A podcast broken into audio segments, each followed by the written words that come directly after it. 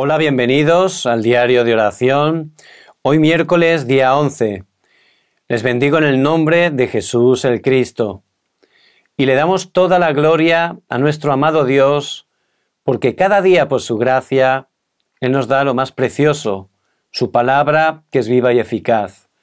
El título de hoy es El resultado de la cumbre espiritual.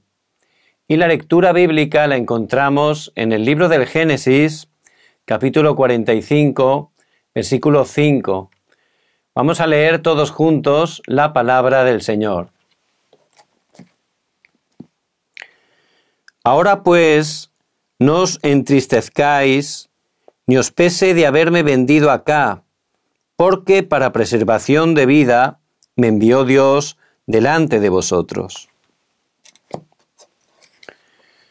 Todos los seres humanos han sido creados como seres espirituales porque Dios creó al hombre según su imagen. Dios nos ha llamado como la cumbre espiritual para que obtengamos el poder espiritual que Dios nos da, para que nos salvemos a nosotros mismos y a otras personas. ¿Cuál es el contenido que la cumbre espiritual tiene que gozar? Primer punto, la cumbre espiritual. Si no obtenemos el poder que Dios nos da, seremos engañados por las fuerzas de las tinieblas, por las trampas, las ataduras, y al final seremos esclavos de la cultura de la oscuridad. Dios está vivo en este momento, trascendiendo el tiempo y el espacio. También Dios obra con el Espíritu Santo. A este le llamamos la bendición del trono celestial.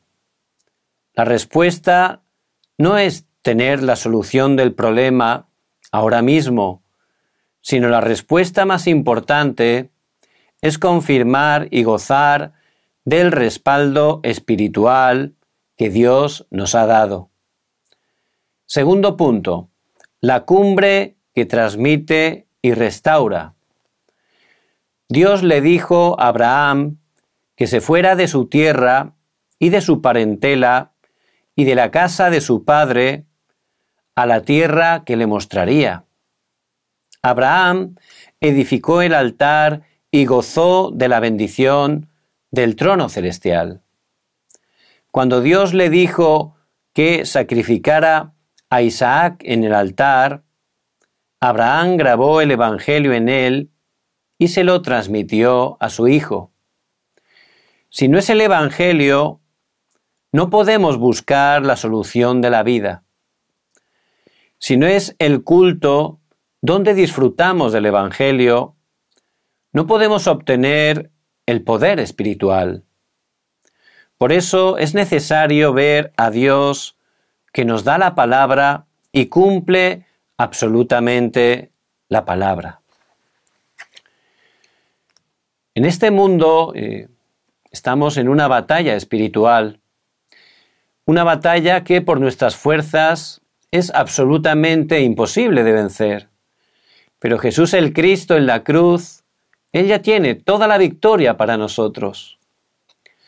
Por eso tenemos que estar obteniendo el poder, el poder de la plenitud del Espíritu Santo, que es la manera de poder levantarnos como cumbres y tener verdadera victoria cada día.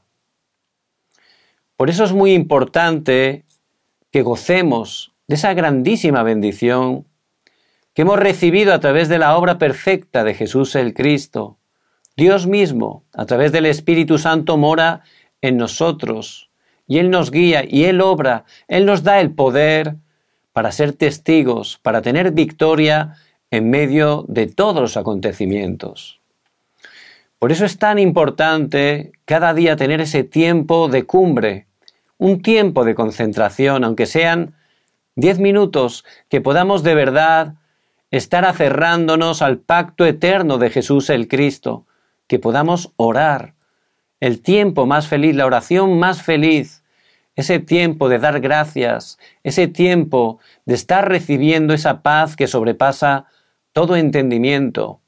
Y con ese poder tendremos la victoria en medio de todas las crisis, de todas las situaciones. En el pasaje de hoy, José, que gozaba de esa cumbre espiritual, él podía perdonar incluso a sus hermanos que lo habían intentado matar y lo habían llegado a vender como esclavo. Eso es realmente una persona que está disfrutando esa cumbre espiritual. Por eso les bendigo en el nombre de Jesús el Cristo, que estén tomando y aplicando esta palabra que Dios por su gracia va a cumplir en sus vidas. Vamos a orar. Padre, muchas gracias porque a través de la obra suficiente y completa de Jesús el Cristo en la cruz, tenemos la victoria, la victoria sobre Satanás, la victoria sobre nuestro yo, la victoria sobre este mundo, que podamos gozar de esa plenitud del Espíritu Santo para levantarnos como testigos, levántanos como esas cumbres espirituales para proclamar el Evangelio hasta lo último de la tierra.